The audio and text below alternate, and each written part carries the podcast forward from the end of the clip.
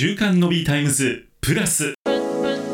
毎週木曜午後7時から全国のコミュニティ FM でお届けをしている週刊のビータイムズ。その番組を飛び出して本編ではお届けできなかったあんな話題やこんな話題をデイリーでアップデートします。週刊の B タイムズプラス金曜日はあおぞら投信の柳谷会長とお届けをいたします。柳谷さんに聞いてみようプラスのコーナーです。柳谷さん今日もよろしくお願いいたします。はいよろしくお願いします。よろしくお願いします、やっと2月に入りまして来週からはちょっと暖かいみたいです少しね。少し暖かくなってくるようでございます、春が近づいてくるかなという感じですね、花粉症花粉症の横田さんは涙目でございます。いやもうふざけるなと言って怒ってるし。ふざけないでほしいめちゃくちゃ本怒ってます。それは誰に怒ってんの？花粉です。花粉に。杉です。杉。とヒノキですよ。杉とヒノキ。はい。いやあの怒ってるでちょっと思い出したんですが、ええ。あのニーサが始まりましてはい。もうそれこそ1兆円を超える資金が来てますよ。ニーサの商品に流入したという話でござい来てるましてようですよ。青空投信の商品にもたくさん流入していることかと思いますけれども。少しずつ。少しずつ。少しずつ。たくさんって言ってくださいそこ。でえー、もうお怒ってはいないけどいやそれでですね、えその私のちょっと上の世代ですね50代半ばぐらいの世代からですね、俺たちの年になって今更言われてもってちょっと怒ってる人の話を聞いたんですよこの間怒ってるそうなんです。だから要はそのね30代40代ならまだいいけども50代半ばになってニーサしてもなーって。それうちの母親も言ってました。ちょうど50代半ばで。方がいらっしゃいましてですね。そのまあまあ、30代、40代へのうん。おすすめはいろいろこれまでお話をしてきたんですけれども、うん。そのライフプランという考え方の中で、うん。じゃあ50代半ば以降の方が老後、まあ、老後っていうと今多分70ぐらいからを指すんだと思うので、うん。そこに向けてどうやって何かその NISA とかを活用していったらいいのかっていうのが分かんないみたいな話も聞いたんですね。なるほど。なのでこう、まあ、20代、はい。30代から40代。はい。あとはそれ以降で、いろいろこう考え方投資の考え方って違ってくると思うんですけども、その辺をちょっとざっくりとお伺いできればなとざっくりとね。思っております。ざっくりと。はい、あのー私は60代に怒られましたけどね。あそうですか。ええ、義理の姉から呼び出し下って。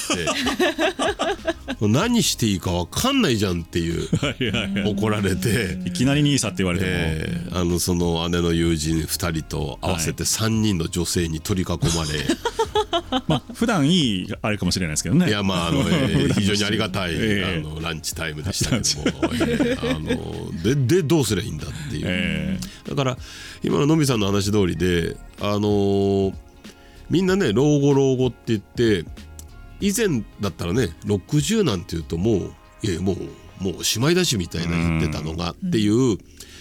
それは自分たちが生まれた時のスタート時点で、まあ、生まれた瞬間に 自分の平均年齢とか考えたことはないだろうけども、ん。だんだんだんだんその年齢が本当にここ20年30年でものすごい伸びたんですよね。うん。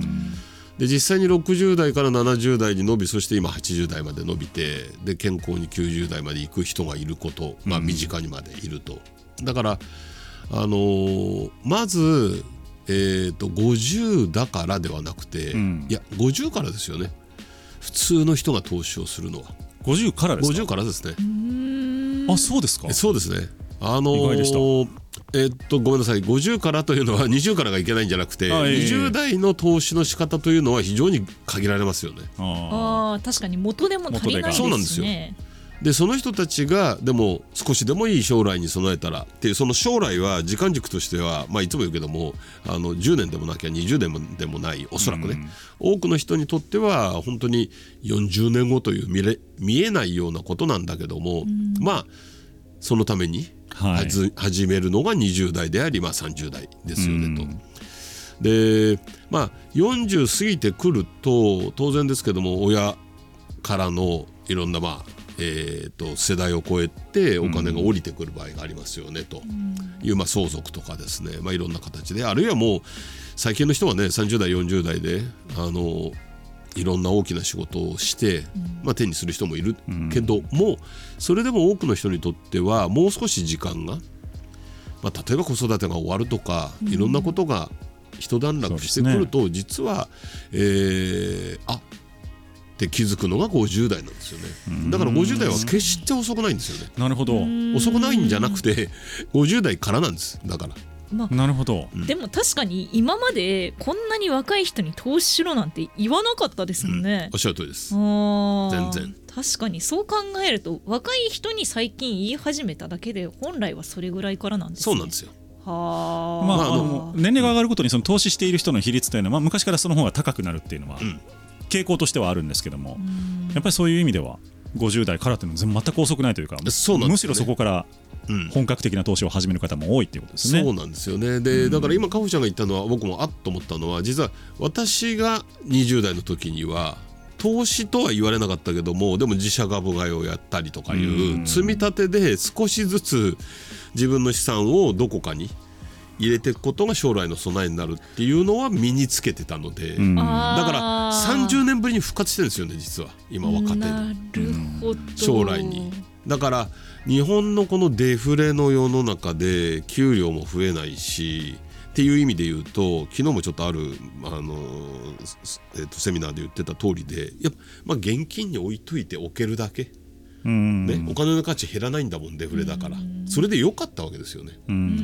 うん。だから経済の発展力が発あの成長力がない時に、はい。実はマザーマーケットでは投資っていうのは向いてなかった時代が長かったっていうのもこれがだから変な話あらゆる世代にずーっと浸透しちゃって、うん。だから今の50代60代は下手すると積み立ても十分にしてない。うん。でもなんとなく余裕ができただから一番投資難民なんですよね。投資の経験がないという意味で。ああそっか。そういう見方できますね。そうなんですよ。確かにそうですよね。50代ってバブル弾けた直後に就職ですもんね。おっしゃる通り。です、うんはあ。そっか。そうなんです。